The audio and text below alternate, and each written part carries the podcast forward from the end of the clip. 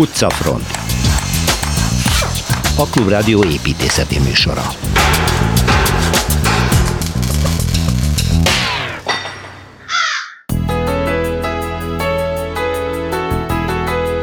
A világhírű Alvar Alto finn építész életművével ismerkedhetünk meg Szilveszter Ádám segítségével.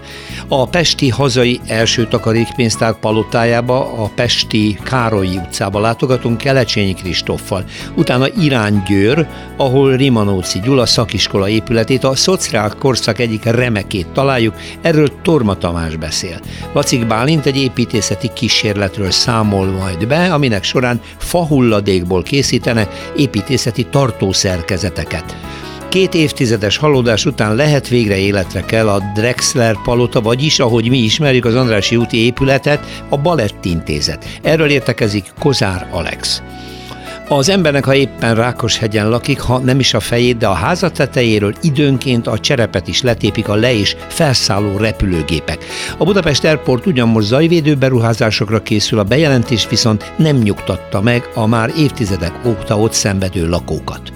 A tűzfalon túl, ez egy Józsefvárosi fotópályázat címe, a belső kerület épületeit és értékes épület részleteit kell felkutatni és rögzíteni.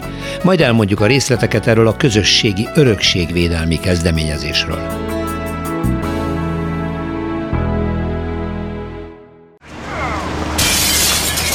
Városi tükör Visszatérünk a halhatatlan építészek csarnokába. Szilveszter Ádám építés építész egyetemi tanára, szabad művészetek doktorával. Szervusz.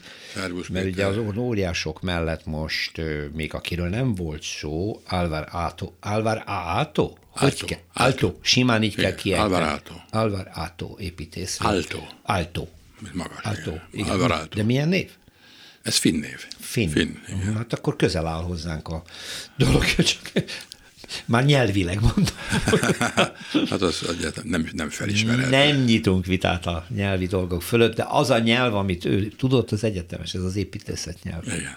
Helyezdőd el a csarnokba. Nem igazán elhelyezhető. Ő se. Mert, mert egy, egy egészen furcsa összetett személyiség. Egy, egy biztos, hogy, hogy élethozban pont akkor, mint Louis Kahn, Aha. csak ő két évvel korábban született. Még se tudtuk sehol elhelyezni, ugye Igen, és, sem. Egy időben értek, de nem volt kapcsolatok igazándiból. Mm. Annál, annál is inkább nem, mert, mert ez egy nagyon összetett személyiség az áltó. Ő első osztály építész, erről külön fogunk beszélni, hogy hol helyezhető el, mert több korszaka van. Igen. De ő egyébként butortervező, szobrász, oh. gyönyörű tárgyakat, tehát egy házat. Mint egy Bauhaus figura? Bauhaus a Bauhaus de későn is. találkozott a Mohai, Mohai nagyjal, uh-huh. tehát a bauhaus nem volt kapcsolatban. Igen. Ő nem, nem erről a törről fakad. Ezt csak azért mondtam, mert ugye Igen. arra volt jellemző, hogy butor, iparművészeti terület, mindent átfogott Igen, a amikor kérdezik, hogy ő, ő, ő, tulajdonképpen művésze, azt mondja, hát úgy művész, mint a faága, és ez a levél, de a törzs az építészet. Aha, igen.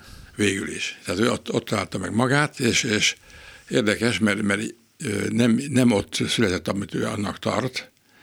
Ő, ő egy, egy Kurtána nevű faluba született, és négy éves korában mentek át a család híveszkülébe. Az egy egyetemi város, és abban nagy szerepe van neki, hogy egyetemi város, és ott van egy Altó Múzeum. Tehát ő, ő azt tartja szülővárosának. És, és nagyon hamar rajzokat készített, és ezt felfedezték, és ahogy ez szokott történni. Oh, igen. igen. Jó rajzol a gyerek. Végül is ő 16-ban, tehát 18 es korában beiratkozott a Helsinki építészkarra, uh-huh. csak jött a polgárháború, és akkor ez megszakadt. Ő harcolt is a polgárháborúba, yeah. túlélő. Aztán így elkésve kezdte meg a tanulmányait, és, és az viszont egy érdekes időszak volt, mert a, a polgárháború lecsengésével egy gyors iparosodás kezdett Finnországban, nagyon gyors. És ennek a, a, a szárnyán ugye az építést és, és, és mindenfajta tárgyalkotás, és hát nagy, nagy szeret kap, hátszeret kapott és ő, ő belevetette magát ebbe, ebbe a furcsa életbe, minden érdekelte. Tehát ő tulajdonképpen neveltetését tekintve, művészeti nevelését tekintve nagyon erősen a, a, a szecesszió szellemiségéhez kötődik, bár nem, nem lehet pontosan az azonosságot felfedezni, de az a cél, hogy Gesamtkunstwerk, tehát mindent megtervezzen. Egy ház az nem egy épület, hanem benne van az étkészlet is. Igen, egészen. Meg a pohár is, meg a virágváza is, meg persze a bútorok. Tehát ő így fogta föl, és ebbe, ebbe fogott bele, és, és miután neki rengeteg ügyfele volt, akik gazdag iparosok lettek, ezért ő, ő nagyon érdekes, hogy hátszeret kapott e tekintetben is, és volt egy nagyon jó család, az Alström Guliksen család, akikkel egyezten később együtt is működött, mert azok hogy bútorgyárat alapítottak az ő, ő és a felesége első felesége terveihez. A pályafutására ugye ez, ez jellemző, hogy, hogy ő minden akar foglalkozni. Még egy dolog, hogy a, a, a butorokat ő figyelt, hogy merre halad a világ, nagyon sokat foglalkozott a, a bécsiekkel, József uh-huh. Hoffmannal. Uh-huh. És érdekes módon az, az első megrendelése a saját, saját szélőre az, az Marcel Breuer székülék készlet volt, és akkor rájött, hogy ő, mint finn, tulajdonképpen nem fémből kell ezt csinálja. Hanem, hanem fából. fából hanem fából. Aha. És látta a tonetet, ugye, aki gőzölt bükköt csinál, igen. és ő felfedezte, hogy, hogy, hogy a réteget lemezett. A réteget. Le, lemezett, a, ply, a plywood, igen. Igen. A mai napig ez az egyik legfinomabb bútorzat, ugye, amikor Igen. ezek a rugalmas, rétegelt lemezekből készült karosszékek. És ő figyelt, hogy ki mit csinált, és, és nem utánozta, hanem egy, egy szettet készített el, karosszék, lábtartós karosszék, ebédlőasztalszék, mindenféle íróasztali szék könyöklővel. Tehát egy családot fejezett ki, ebben a, ebben a Gulixen családdal, és ebben a felesége nagy mértékben. Tervező volt a felesége? Igen, két feleség? felesége volt, mindkettő uh-huh. hamarabb halt meg. Uh-huh. Az első feleségével elmentek Nászútra Olaszországba, és egy óriási hatással volt rá. Tehát az, az, a, az a mediterrán világ, amit barzasztó eltérő a finn hát világ. De mégis az, az, az, az ember és a táj, mint, mint szimbiózis lehetőség, azt ő meg, meg tudta élni az ő fenyőerdejével és szikláival és tavaival. Uh-huh. Tehát ő borzasztó finn volt, és, és ugyanakkor ezeket a nemzetközi nagyon ér, ér, érzékenyen vette föl. Érdekes kirándulása volt, ugye Massachusettsbe, elment ott egy, egy, egy időre az egyetemre, majd később felkérték, és meg is tervezett oda egy kollégium épületet. Mhm. Ezt akartam kérdezni, hogy milyen épületei vannak. Hát neki rengeteg épülete van, és hát inkább azt mondanám megelőzősképpen, hogy, hogy neki tulajdonképpen három korszaka volt. No. Tehát az első korszak, amikor a skandináv világot érzékelte maga körül, és az a skandináv világ, ugye a Gunnar Erik Asplund és, és a társai, akiket ő személyesen is ismert, meg a korosztás volt. És az, az a finom, klasszizáló modern, amit ők csináltak, amiből ezt a magyar szociális meritet, azt már egyszer elmondtam, abban nevelkedett bele. Aha. De érezte, hogy, hogy ez a világ, ez, ez, ez hideg világ, Ugyanakkor a modernek se felel meg. A modernek akkor az a praktikus funkcionalizmusa és a szikár egyszerűsége őt is megfogta, uh-huh. mert kapcsolatba került Gropiusszal is, meg Misszel is, meg, meg a nagyokkal, sőt belépett a, a, a Sziámba, tehát a Nemzetközi Kongresszus tagja lett, és, és, és nagyon jó barátságot kötött Korbüziével, meg is látogatta Párizsba. Tehát neki nagyon-nagyon messze nyúltak az érdeklődési szálai. És akkor innen jön a második korszak? A második korszaka van egy ilyen modern, és utána pedig van egy, egy olyan, hogy, hogy őt azért zavarja ez, ez a, ez a, ez a rettenes, komoly rebet feszesség. A célszerűségben is, meg a megfogalmazásban is. Tehát a miszféle Igen. less is more, ugye? És őt érdekelte, hogy hogy, hogy, hogy lehetne ezt, ezt tágítani, és, és, és kezdte föllazítani az alaprajzokat. Tehát neki van egy fölfedezhető ö, szándéka, hogy azokat a tereket, amik, amik kiszolgálnak, vagy, vagy akár a, a fő témát adják, ahhoz a mindig ismétlődő lépcsőház, lift, közlekedés, beérkezés. Ehhez képest úgy, úgy csinálta, hogy egy mag mindig szabályosan merőleges szisztémában konstruálódik, és utána pedig legyezőszerűen nyílnak ki a terek, aha, aha. És, és, és kónikusan bővülnek. Nagyon szép, szép dolgok jönnek ki ebből, és ezt egy elkezdte építgetni, és, és ebből következett végül is az, hogy ez, ezt ő organikusságnak tekintette. Így, így is nevezte. Tehát ahogy, ahogy a növények is nem, nem merülegesek és szikárak, hanem, hanem hajlanak és, és kapcsolatban lépnek egymással, és azok a kapcsolatok mindig megváltoztatják a, a, a kapcsolódó elementnek az érintkezése miatt a tulajdonságát, a, mi formai, rengeteg ötletet hozott neki. Köszönöm szépen, izgalmas kaland volt megint Szilveszter Ádámmal. Budapesti séta. Abszolút a Pesti belvárosba megyünk el, Csényi Kristóf építészettörténésszel, szerbusz. Szerbusz. Hát aztán az egyik legelegánsabb épületről lesz szó. Itt a Károlyi Mihály Reáltanoda sarkán van egy pompázatos sarkán toronnyal készült épület, és mint megtudtam, ez a Pesti hazai első takarékpénztárnak épült annak idején. Mikor is pontosan? Még az 1860-as évek második felében, 66 mhm. és 68 között, és a tervezője Iből Miklós, ennek a háznak, és hát egyrészt, amit az építetőről, ugye ez már ma már talán kevésé cseng ismerősen a legtöbbeknek, de tulajdonképpen ez volt a legnagyobb hazai pénzintézet a dualizmus korában, és aztán egészen a, a gyakorlatilag a bank pénzrendszer 1948-49-50 körüli központosításaig, és lényegében ez, ez az a bank vagy pénzintézet, ami a később az OTP-nek az alapját, legnagyobb alapját képezte. Mint intézmény. Aha. Mint intézmény, igen. De ez egy, palo, ez egy gyönyörű palota. Nagyon Na most ez egy gyönyörű palota, amit a székházának építetett ez a bank, és hát szóval, hogyha az 1860-as évek közepének Budapestjére gondolunk, akkor még a legtöbb épület, amit ma ismerünk, és amit ma láthatunk, az még nem állt. Tehát ez a ház, ez ugyan ma nem emelkedik ki a környezetéből különösebben, de, de amikor megépült, és még azért egy-két évtizeddel később is, hát vannak már a 70-es, 80-as években ilyen panoráma felvételek a Gellért hegyről, akkor abszolút mértékben kilátszott, és ez többek között ugye ennek a sarok kupolának vagy toronynak is köszönhető, amit te is említettél. Igen, ettől nagyon jellegzetes, de hát rendesen körbeépítették, ugye utána. Hát ott van az egyetemi könyvtár a túloldalon, ami szintén egy pompázatos és nagyméretű épület, így beszorították, de azért, hát persze én a felújítás után láttam már, és tényleg káprázatos belső terei vannak. Hát ez így, így, így van. Ugye meg kell említeni egyrészt magát az udvart, ami, ami tulajdonképpen a eredendően ugye a, a pénzintézetnek a központi irodái onnan nyíltak. Tehát nem az utcáról ment be az ember, hanem bement a kapuajba, és akkor szépen belépett ebbe az udvarba, ahol egy ilyen hátsó szárnyban, hát most ez nem hangzik túl elegánsan, de higgyük el, hogy az építészeti kialakítás olyan ennek a szárnynak, hogy ott voltak elhelyezve azok a közönségforgalmi, eh, meg egyéb terei a pénzintézetnek, ahol reprezentáltak, illetve van egy fantasztikus lépcsőháza ennek az épületnek, ami egy fémszerkezetű, ilyen spirális lépcsőház. Budapesten nagyon kevés ilyen megoldás van, van néhány, de ez az egyik, és hát ebben is épülnek az a ö, szerkezetekkel és új építési anyagokkal való, ö, ö, meg új, új, új felhasználási módokkal való kísérletezése látszik, ami egyébként a homlokzaton is látszik, mert hogy ugye, hát azt nem mondom, hogy ez az első ilyen épület, de ugye tégla burkolatos részben. Ugye kő, kőből van a homlokzat,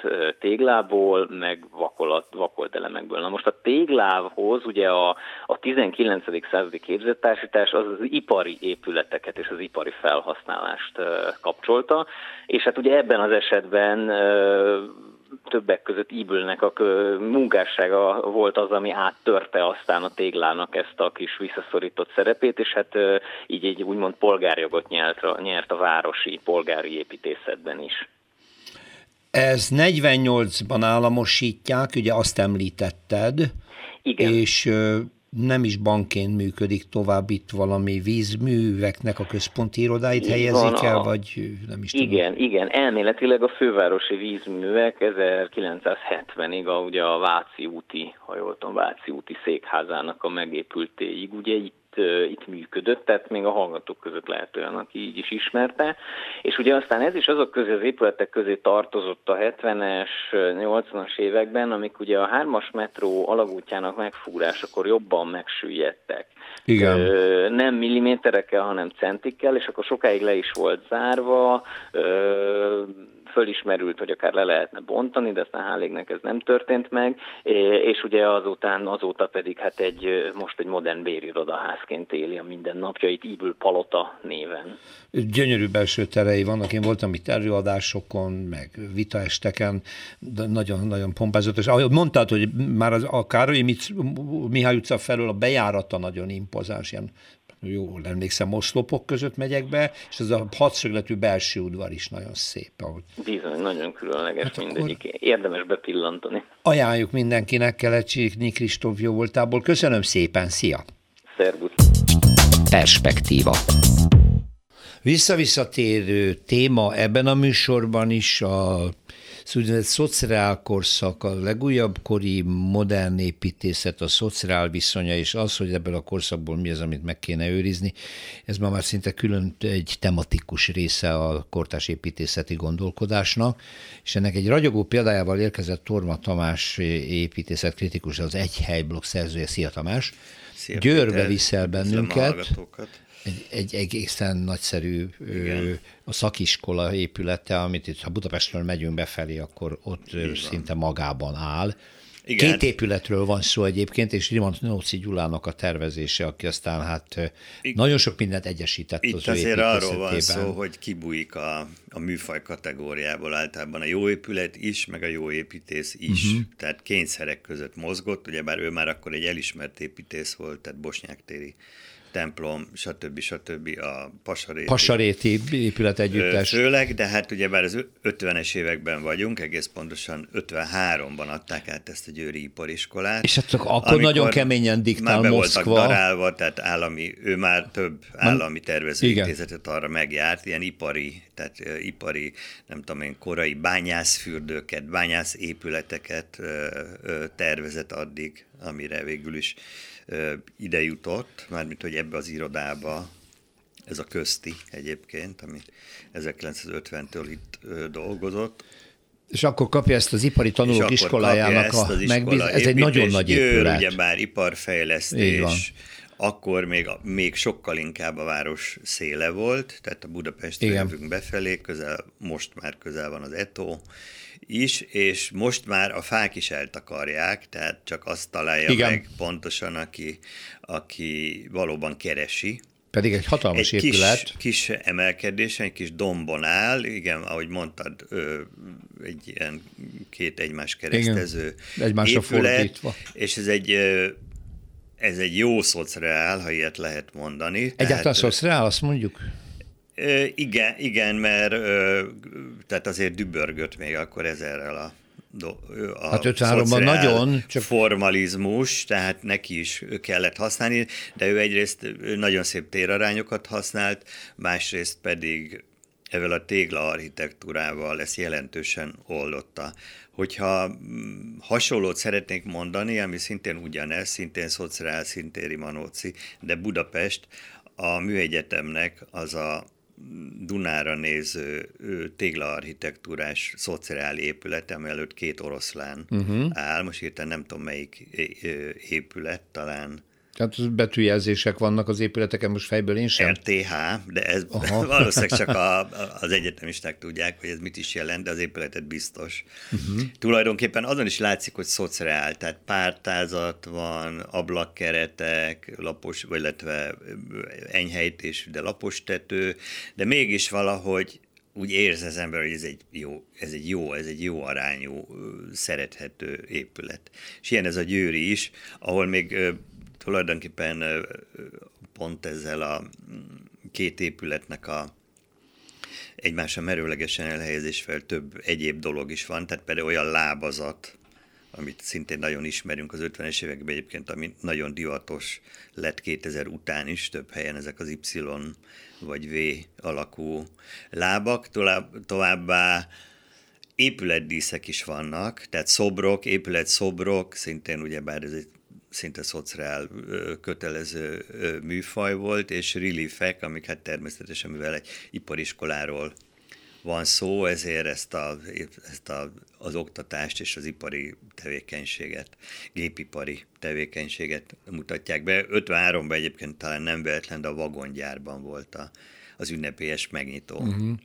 És nem csak iskolaépület, hanem kollégium, minden egyéb kiszolgáló helységgel, tehát ebédlővel, étteremmel, stb. stb. És a mai napig kiválóan meg, működik. És a mai napig működik, hát nyilván sok alakváltozáson nem ment át, de nyilván maga az iskola sokféle változáson ment át, ma, ma is egy ipariskola. Győri műszaki Lukács Sándor mehatronikai, ami valószínűleg nem volt 1953-ban, és gépészeti szakgimnázium uh-huh szakközépiskola és kollégium. És kollégium. Torma Tamás, köszönöm szépen. Én is köszönöm.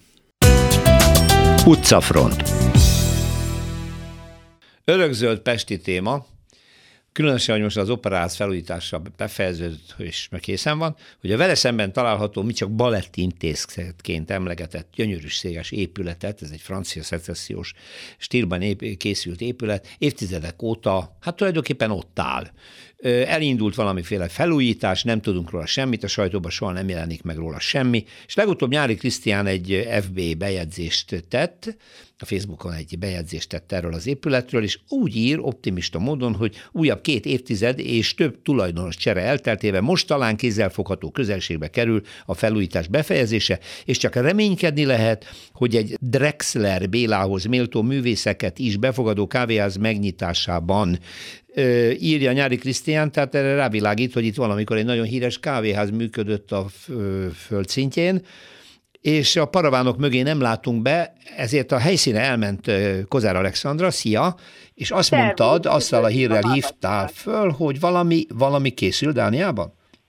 Valami készül Dániában, egy tulajdonképpen nagyon reprezentatív és gyönyörűséges, hát már ponyvának nem is hát nem nevezhető valamit tettek oda pár napja, ami vagy azt jelzi, hogy most tényleg a felújítás végéhez érkezett, vagy még nagyon-nagyon apró munkálatokat végeznek. Én esténként szoktam egyébként minden nap arra járni, tehát én már a kopácsolásukat nem hallom, de ö, az a hír járja, tehát ez nyilván nem sajtóhír, mert mindig olyan titok övezte, lengte körül ezt az egyébként 20 éve parlagon álló tulajdonosokat váltó épületet, össze-vissza sorsú épületet, és hát ö, ahogy említetted, ugye ö, Drexler Béla nehezen kiejthető nevű vendéglős az, aki miatt a nevét kapta, és emiatt nagyon-nagyon különleges, mert hogy ö, tudomásom szerint az, az egyetlen olyan épület Budapesten, ami nem az építetőről, nem is a tulajdonosról, hanem az ott kávéházat üzemeltető emberről kapta a nevét. Mert Erről egyébként a ugye azt a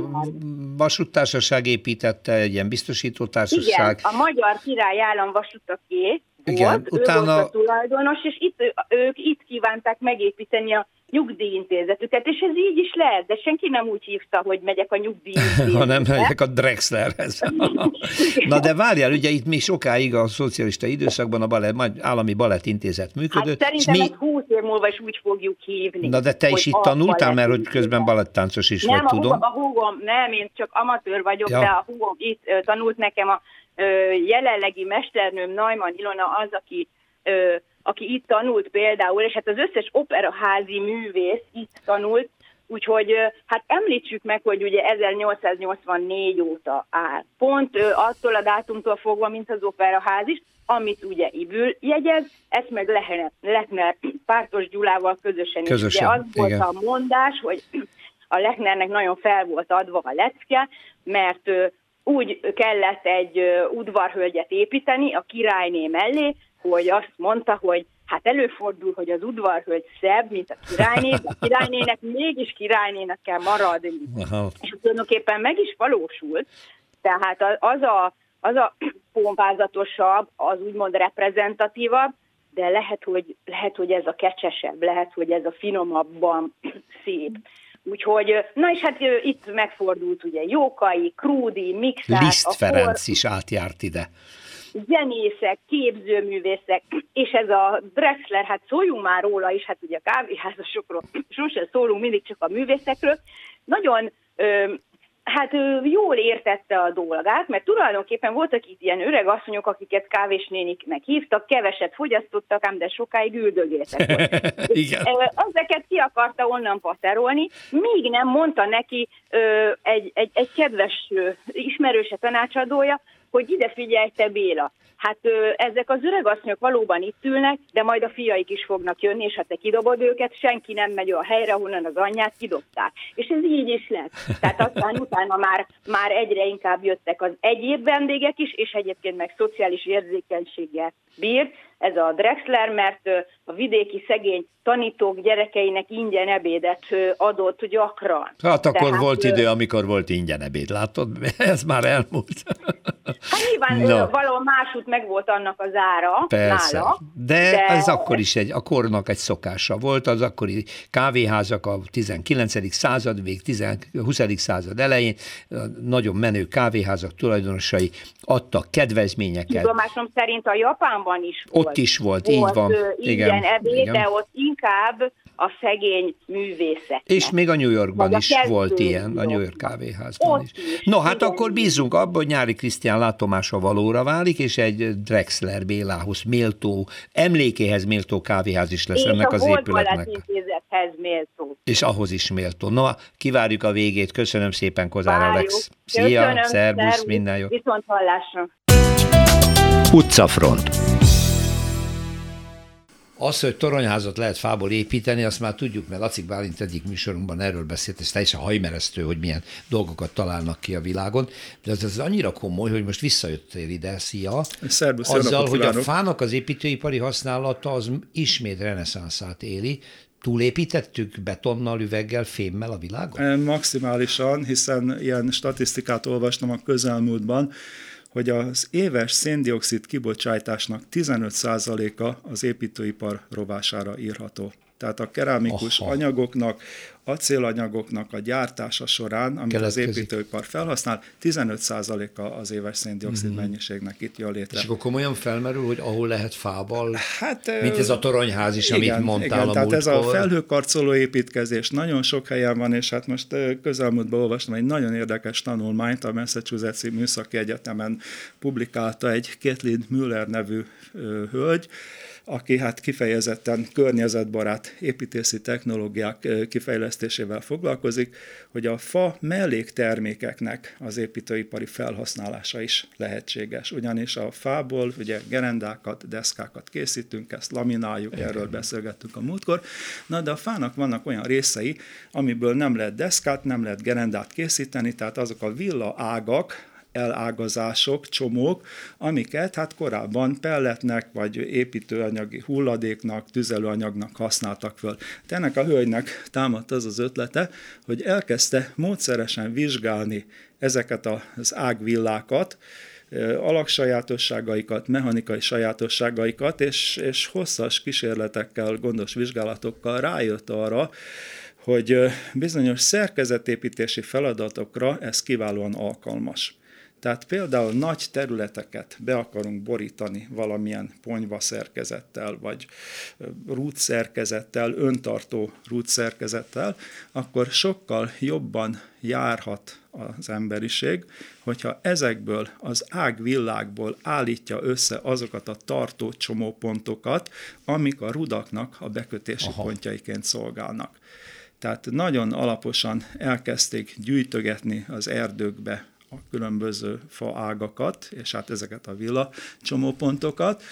Részletesen digitalizálják 3D szkennerrel az alaksajátosságaikat, méreteiket megnézik, szilárdsági viszonyaikat megvizsgálják, és ebből, mint egy óriási könyvtárból próbálnak összeépíteni olyan öntartó rút szerkezeteket, amelyek hát esetleg versenyképes alternatívái lehetnek a hagyományos építőipari szerkezeteknek. Miközben mi ezeket a favillákat, tehát ezeket az ellágazásokat... Hát legfeljebb csúzdit csináltunk belőle vagy gyerekként. csináltunk, ha nagyobb el... volt meg, akkor szalonnát sütöttünk, igen. vagy bográcsoltáskor. Ezekkel tüzeltünk. rátettük, igen, és azon forgattuk. maximum, igen, és semmi másra nem nagyon gondoltuk, hogy ez használható, de tulajdonképpen olyanok, mint a ö, különböző oszlopok tetején a héj szerkezeteket Pontosan. tartó elágazások Igen. valóban. És hát erre a célra használják Aha. őket. És hát arról is meséltél egyszer, hogy, hogy olyan kiválóan lehet tartósítani, impregnálni ezeket Igen. a faanyagokat, hogy az élettartamuk vetekszik szinte a, Igen. a betonéval. És hát a szilárdság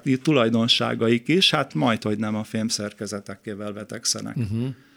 Ez most kísérleti szakaszban van Igen. ezek szerint. Igen, de folyamatosan készülnek az újabb és újabb publikációk, tehát nagyon-nagyon kíváncsi vagyok, hogy mire fog ez Hogy ennek az ipari alkalmazása bekövetkezhet mert akkor megyünk és nézzük a fáinkat, hogy hol vágjuk le, és jó pénzért eladjuk. Úgy van, az amerikaiaknak. Laci Bálint, köszönöm szépen. Köszönöm szépen, minden jót.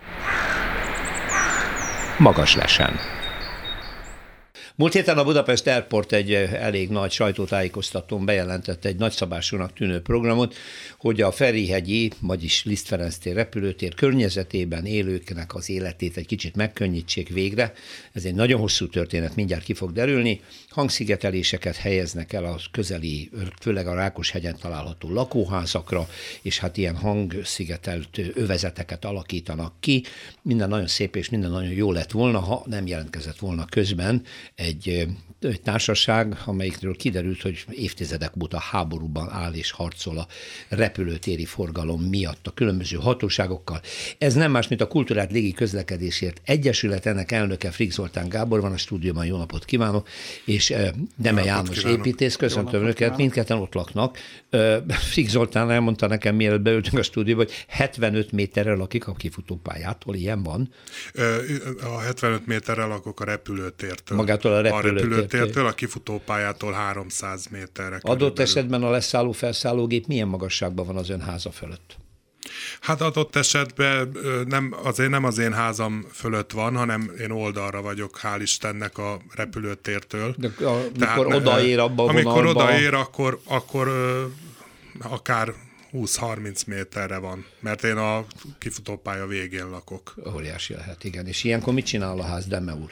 Az öné? Az hát is itt van a közelben. Én annyiba egészíteném ki ezt, amit az Oltán elmondott, hogy ott Rákoshegyen a 3 százalékos leszálló sík miatt nálunk 120 méter magasan jönnek a leszállógépek, az utca végén 70 méter Hoppá. körüli. Az már majdnem a repülőgépnek, a nagy, nagy látjuk repülőnek a, a fesztávja. Látjuk igen. a pilótának a szemüvegét. Aha. A napszemüvegét, Szóval igen. Akkor gyanítom, miután sugárhajtású gépekről van szó, főleg itt a hanghatás mellett ugye itt a rezonancia a probléma, nem? Tehát, hogy remeg a ház. Így van, tehát... Lerepül a tetőcserép. Így van, Rákoshegyen olyan probléma van, hogy gyakorlatilag 30-40 cserepet képes lesodorni a légörvény, amit a, a leszállógépek okoznak. A felszállógép is durva, mert komoly zajhatásokat produkál, tehát 90, akár a nagyobb gépek 100 decibelre is képesek, már egyedi értékbe nézve, de ott Rákoshegyen a legnagyobb probléma valóban ez, hogy, és ez, ez, ezeket a cserepeket nagy sebességgel. Tehát olyan, mintha egy kis tornádó jönne. Az adott esetben életveszély, nem? Így van, így van. Hát mi gyakorlatilag 33 jegyzőkönyvet vettünk föl 2018 óta azokról az esetekről, ahol rengeteg cserepet volt olyan, hogy gyakorlatilag a, a kapuból épp hogy elmentek a lakosok a gyerekekkel, és oda csapta le a, a légörvény a, a cserepeket, tehát konkrét ilyen... De ezeket ilyen nyilván jelentették, valakik kivizsgálták ezt, elindult valami párbeszéd, mert azért így lakni eléggé viharos történet. Igen, ezt az ügyészségen bejelentettük, tehát büntető nyomozás folyik az ügybe, illetve hát most már harmadjára a rendőrség szeretné ezt megszüntetni, ezt a nyomozást, mivel hogy ugye nem történt konkrétan személysérülés, és erre hivatkoznak, hogy, illetve a másik az, hogy nem, ő szerintük nem semmilyen jogszabályt nem sért az, hogy 75 méterre jönnek adott esetben a házak fölött a repülőgépek. Az építész kérdezem, de ahol nem szért, milyen jogszabályt egy ilyen beépített környezetben ilyen... Én abban egészíteném ki még, amit az Oltán mondott, hogy itt ezekben az utcákban ki van téve a 30 kilométeres sebességkorlátozó tábla, ami természetesen az autósokra vonatkozik. Ja, gondolom, a pilótának a Baros, a Baros utcában, ahol ugye a viszonylag, vagy a Ferihegyi úton, ahol viszonylag a főközlekedés közlekedés van, ott pedig ezeket a zöld buszokat járatják és uh-huh. ugye a repülőgépek azok természetesen mehetnek. Volt ez ügyben már bejelentés, hát és valóban, hogy, hogy az hogy is van, hogy akkor nekünk 30-al kell menni, és a repülők meg mehetnek ugye avval a sebességgel, amivel mennek, és olyan zajhatással. Még annyival egészíteném ki, hogy most ezen a területen teljes útszakaszoknak a felújítása folyamatban van, illetve teljesen új járdaszegélyes utakat építenek ki, és képzelje el, hogy ide beépítik a, ezeket az úgynevezett rendőröket, ezeket a fekvőrendőr? fekvőrendőröket, hogy ezzel is a 30 kilométeres sebességet Jó, hát ez... előidézzék, tehát így építészetileg így tudnám önnek összefoglalni, így árnyalni, hogy egy ilyen hogy is mondjam csak, logikátlan a szituáció. Jó, hát ugye a levegőben nem lehet fekvőrendőrt Pontosan. Tehát a, sajnos. na, de, na de itt rókafogta csuka, tehát ugye a repülőtér működéséhez szükséges, hogy ezek a leszálló csatornák itt szabadon használhatók legyenek. Az, hogy így ilyen közelségben van a lakóterület, és ezen nem változtattak, ezt én értem, de ez egy nagyon bonyolult kérdés. Van nemzetközi tapasztalat, hogy egy ilyen nagy forgalmú repülőtér közelébe hol lehet lakóvezet, és hol nem? Igen, van, de magyar tapasztalat is van, mert korábban 1984-től az akkori miniszter, most nem tudom, épp melyik miniszter volt. Hát, Államminiszter, az biztos. Tehát, hogy ő megtiltotta ennek a pályavégnek a használatát. Tehát se felszálló, se leszállógép nem szállhatott se föl, se le a 13L pályavégen, tehát a Rákoshegyi pályavégen, és ez egészen 2004-ig tartott, ahol egyszerűen nem találjuk a dokumentumot, hogy milyen engedéllyel engedélyezték ezt újra, uh-huh. hogy ott föl- és leszálló gépek legyenek. Egy biztos, hogy először még volt egy olyan szabályozás, hogy 100 tonna alatti repülőgépek repülhetnek Rákoshegy fölött, aztán egyszer csak azt is megszüntették. Igazából mindig a fejünk fölött döntenek, lakosok feje fölött. Uh-huh, tehát van precedens arra, hogy ezt a pályaszakaszt, amely ilyen közel van Rákoshegyhez, egy időben nem használhatták repülésre, nyilván nőtt a forgalom, jött az igény, és na. Így van, és mi hát a, privatizálták mi, is a mi, mi, mi a csodát lehet Ez a repülőtér ott van. Ez a forgalom nem nagyon fog csökkenni. Jelentősen nem, meg az nem sokat számít. Ezek a nagy teljesítményű gépek ott szállnak az önök feje fölött. Hát mit várnak, hogy szüntessék meg a repülőteret? Ez nyilván irreális. Egy biztos, ott Rákoshegyen a kettő nem fér össze. Tehát vagy lakosok vannak, ugye most kertes házas övezet van, tehát nagyon szép környék egyébként, ha nem jönne repülő, akkor ha nem is rózsadom, de, de fantasztikus de hely lenne. Tehát vagy repülő van ott, vagy lakosság. Uh-huh. Tehát ott, ott azokban a bizonyos utcákban, ami, hát ott abszolút a lakosság, de egyébként Nyilván. mindenhol a lakosság, mert ugye ezt 84-be adták át, 83-84-be ezt a kifutópályát, és akkor elhagyták ezt, hogy területrendezzék a kifutópálya előtti részt, pedig akkori szabályozás szerint 5 kilométerre nem lehetett volna kifutópályát építeni a lakosságtól. De, most De hát akkori értékben kb. 1,8 milliárd forintba került volna a, a teljes rendezés a reptér környéki területeknek. Ezt tologatta az akkori postaügyi miniszter és a főváros ezt az aktát, aztán végül valaki betette egy fiókba, és el lett úgymond rendezve a dolog, de, de viszont hozták ezt a szabályozást, hogy azt a kifutópályát nem lehet használni. Na igen, ez az, amit 2004-től újra használatba vettek a, a, a reptéren. De me úr, az ingatlanok értékét, ez nyilván befolyásolja a piaci értékét, nem? Hát természetesen igen, befolyásolja. Én biztos nem vennék egy házat a, De érdekes módon ezzel párhuzamosan a adott utcákban, amiről itt említést tettünk már korábban ott ebben a Rákoshegy környezetében, továbbra is történnek a régi házaknak a kivásárlása, lebontása, és helyette ikerházakat építenek, uh-huh. úgyhogy nem egy, nem kettő példa van erre. Ugye említettem ezt az ominózus utaknak is az építése, Igen. tehát úgy tűnik, mintha a külön itt a reptér is egy életet élne, és külön maga a Rákoshegy is egy életet élne, tehát nincs az így valahogy szinkronba uh-huh. egymással. Az árra visszatérve, a ki, megnézhető a tábla, ki van téve, 90 millióért áradják az ingatlant, ezt az új építésűt ezekbe az utcákba. Hát, tehát ennyit az ingatlan árakról. Igen. Akkor nem Lehet, rontja. hogy ők tudnak valamit, hogy akkor mégis itt valahogy előbb-utóbb, amikor már úgy mindenkibe ez így jobban tudatosodik, hogy akkor valamilyen megoldás keresés lesz.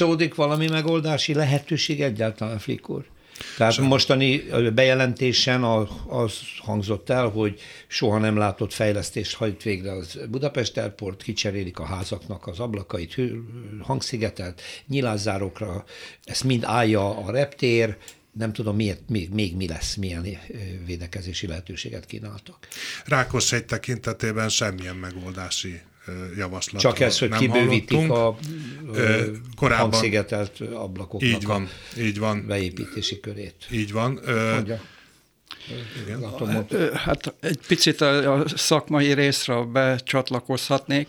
Ugye benne volt a, ebbe az ominózus sajtótájékoztatóba, hogy ezt az úgynevezett régi programot ö, indítják be újra. Tehát, és elhangzott szintén a tájékoztatón, hogy 1500 embernek, illetve tulajdonosnak ajánlották föl ezt a pótlólagos szigetelést, és annak csak a 30 a kérte. Na most ugye, na, de, na, na hát, hát ahogy önbe is egyből fölmerül, hogy miért. Hogy akkor mégsem olyan hát nagy azért, baj. Az azért, na hát ez a kommunikáció a reptér részéről. Igen. De valójában az volt, hogy az emberek ezt, a, hogy diplomatikusan fogalmazak, ez egy alacsony műszaki tartalommal rendelkező megoldás. Gondoljon bele, egy meglévő ablakra egy műanyag keretet kis túlzással szunyogháló keretet fölteszünk, és abba behelyezünk pótlólagosan egy 6 mm-es üveget, mindenféle műbizonylat és egyéb dokumentum uh-huh. hiányába. Tehát, ez Tehát ilyen... ezt magyarán és a visszajelzésekből ez jött a lakosok részéről, hogy hát most nem akarok itt ilyen ö, erősebb szavakat használni, de ezt így mosolyogva elutasították, hogy hát ezt nem ez kérik. Nem megoldás, ez nem megoldás mondják, erre. Ha. Benne van az ajánlatban az ablakcsere, nincs benne, hogy milyen üveg van az ablakba. De ez mind az feltételezi, amit az Zoltán is elmondott, most az övezetekre kitérve, hogy a, nem szabad azt így elengedni, hogy maga az épület, régi épület, új épület, milyen a régi épületnek a különböző egyéb szerkezeti részei, hogy most kicseréljük az üveget, egy jóra, és utána ugyanúgy a szerkezeten keresztül bejön az ajtó, tehát ez még nem is kell olyan mm, Isten igazából szakembernek lenni. Világos, igen. világos, hát egy, mit tudom, egy vasbeton szerkezet az akkor is hozza a hangot. Hát igen, akkor igen. önök mit látnak? Igen, ehhez konvergál az, amit mondani szerettem volna, hogy megmondok is, hogy ugye az ön kérdésére a válasz, hogy semmi nem körvonalazódik, semmilyen megoldás, főleg Rákoshegy tekintetében nincs kijelölve megfelelő biztonsági védő, vezet, itt lényegében miniszteri mulasztás van, IT miniszter a felelős, vagy most már TI, tehát ez, Technológia ez és informatikai igen, minisztérium, igen, tehát most oda tartozik. Igen, uh-huh. ő, ő hozzá tartozik, tehát ez volt az innováció, hogy IT-ből TI lett, na mindegy. És lényegében, tehát biztonsági tekintetben nincs, nem látunk körvonalazódást, minden problémát letagadnak, mondom, a, a rendőrségi nyomozást meg szeretnék szüntetni az ügybe, nincs probléma. Ja, sokan nem, nem ö, nyilván arról van szó, hogy egy hatósági szabályozást kellene kieszközölniük, kijárniuk, de hát Igen. valószínűleg a reptél forgalma nem fog csökkenni. Itt az a kérdés, hogy meg tudja oldani a Budapest Airport adott esetben, hogy ez a leszálló pályaszakasz, ami itt a Rákos hegy mellett van, ami korábban nem is volt használatban, hogy újra kivonják a forgalomból. Igen. Ez a, e, igazából biztos borzasztó pénz. A, a hatóságok feladata elsősorban, mert nem tudom, tudják-e, hogy a, a Budapesti repülőtérnek a tulajdona továbbra is a magyar állam tulajdonában van, tehát a, ez egy üzemeltető, aki üzemelteti, a tulajdon az, az, az a ingatlan maga az, az állam. Így van, uh-huh. igen. Csak igen. az üzemeltetés. Igen. Üzemeltetés. E, és hát gyakorlatilag az üzemeltetővel sincs érdemi kapcsolatunk. Nemrég volt egy egyeztetés, ahol annyit tudtunk meg, hogy valamit beszeretnének jelenteni, de semmit nem egyeztettek velünk, a lakossággal, senkivel, ezt ők hogy a hasukra csaptak, és azt mondták, hogy akkor ők ennyit szeretnének 1,2 milliárdért biztosítani a, a, a lakosságnak miközben például Frankfurt Fraport reptér környékén tudtam a 48 milliárdos programot vezetnek be, vagy már végre is hajtották. Jó, az egy 70 milliós utasforgalmú reptér, hát de hogyha az arányokat nézzük, akkor nem 1,2 milliárd kellene, hanem annak körülbelül arra, legalább a tízszerese. Arra gondol, hogy vásárolják föl a házakat ö, is? Ö, hát a nemzetközi példák ugye arra mutatnak, meg hát a magyar jogszabály is azt mondja, hogy létezik A-övezet az ajgátló mm. védővezetbe, létezik B-övezet, az A-övezet az teljes ingatlan kivásárlás, a B-övezet az teljes lakóingatlan szigetelés, tehát a, a padlótól a, a födémig Ez gyakorlatilag nálunk nincs kijelölve. Nincs az kijelölve, az és akkor így nincs miről beszélni. Hát akkor itt tartunk most, Deme úr még végszót, láttam jelezte, hogy hozzátennem. Hát annyit tennék még az Zoltánhoz hozzá, hogy a információink szerint a reptér vagy a hungarokontrollnak az épületeit és annak az üvegeit azt komplet kicserélték minősített üvegekkel, aminek ugye legalább 40 decibeles léghangátlás és súlyozott léghangátlási szám. Is ezek szerint. És a, azt gondoljuk, hogy, hogy azt gondoljuk, hogy hát a lakók is ezt megérdemelnék. Még plusz még egyet tennék hozzá, mert a szellőzést azt nem érintettük, mert az is benne van az ajánlatokban. Szintén ezeknél az ingatlanoknál olyan klímákat vagy központi klímákat helyeztek el, amiben a ez az úgynevezett mikropor szűrés benne van. Benne van. Igen. Tehát itt azt gondoljuk, hogy a dolgozókat is védeni kell természetesen, de a lakókat meg a gyerekeket nem kellene így elengedni. Lesz még néhány meccsük, úgy látom. Az biztos, igen, de nem adjuk fel küzdelmet. Frig Zoltán Gábor a Kultúrát Légi Közlekedés Egyesület elnöke és Demejános építész volt. Mi is visszatérünk rá, jó szóljanak, ha van valami fejlemény. Köszönöm. Rendben, jövünk még. Köszönjük szépen. Köszönjük. Utcafront. Egy fotokiáltásról lesz szó, illetve egy fotópályázatról lesz szó, de még mielőtt ennek részleteit megtudnánk Friss Katától, a kurátor, kutatási kurátortól, jó napot kívánok, üdvözlöm. Jó napot, köszönöm. Elmondaná a hallgatónak, hogy mit jelent a közösségi örökségvédelmi kezdeményezés?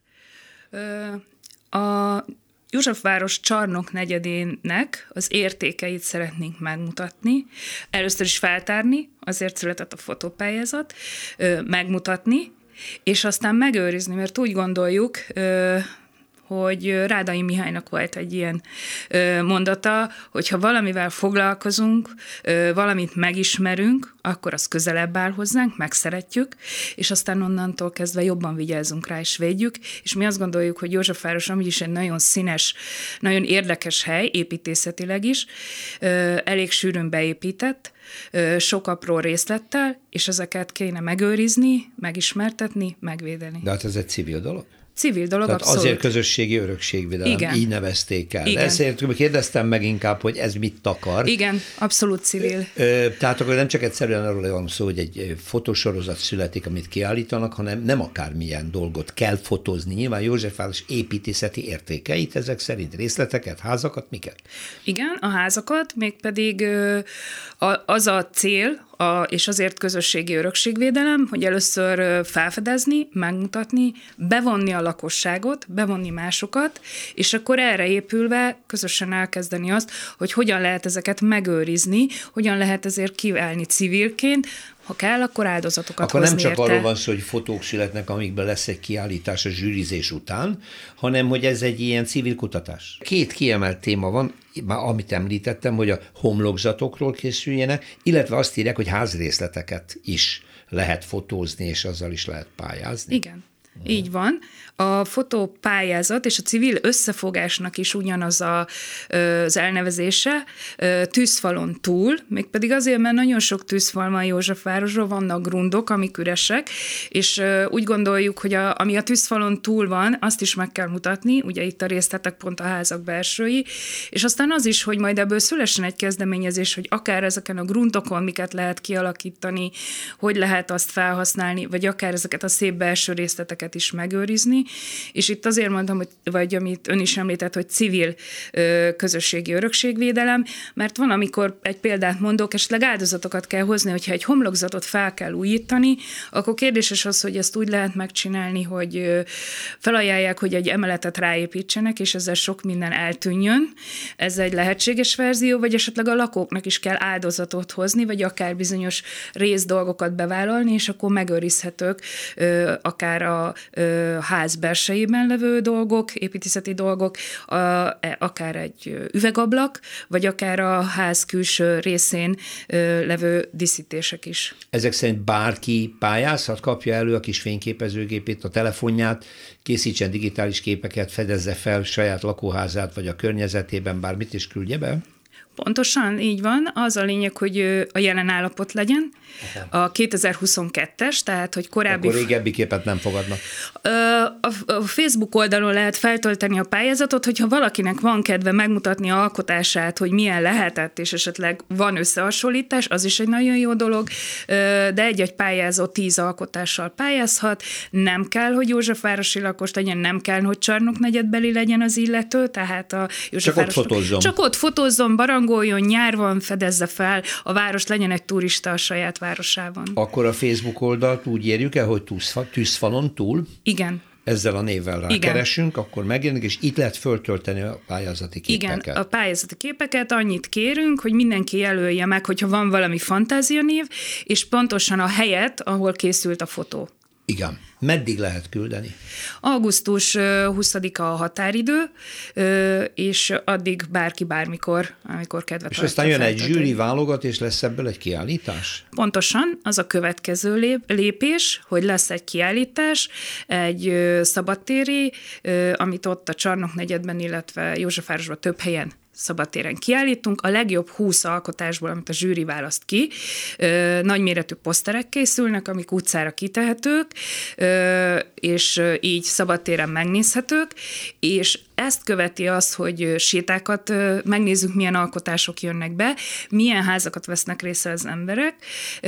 Alternatív sétákat fogunk vinni, amiket a negyednek a különböző aspektusaiból megmutatjuk azt, hogy mik az értékek. Most már a fotók alapján lehet A fotók szervezni alapján ezt. szervezni, megnézzük, hogy mi az, vagy esetleg mi is gondolkodunk ebbe a civil összefogásban. Vannak építészek, tájépítészek, különböző szakmák képviselői is, úgyhogy ez legalább két három ilyen, vagyis két séta mindenképp lesz, de ha van igény, akkor akár három-négy, és ezt követi az, amikor bizonyos házakat, amiket örökségvédelemre javasolnánk, azoknak a lakóival is közösen csinálunk, bevonjuk őket, és beszélgetünk arról, hogy mit gondolnak, és kérdezhetnek a szakemberektől, csinálunk a házakon belül egy ilyen beszélgetés nyílt napot. No, akkor 20-áig mi is várunk, akkor befutnak addig a pályázatok, jön a zsűrizés, és akkor Friskatát újra meghívjuk, és elmondja az eredményt. Jó, köszönöm szépen. Várjuk a fotókat, szép napot, köszönöm.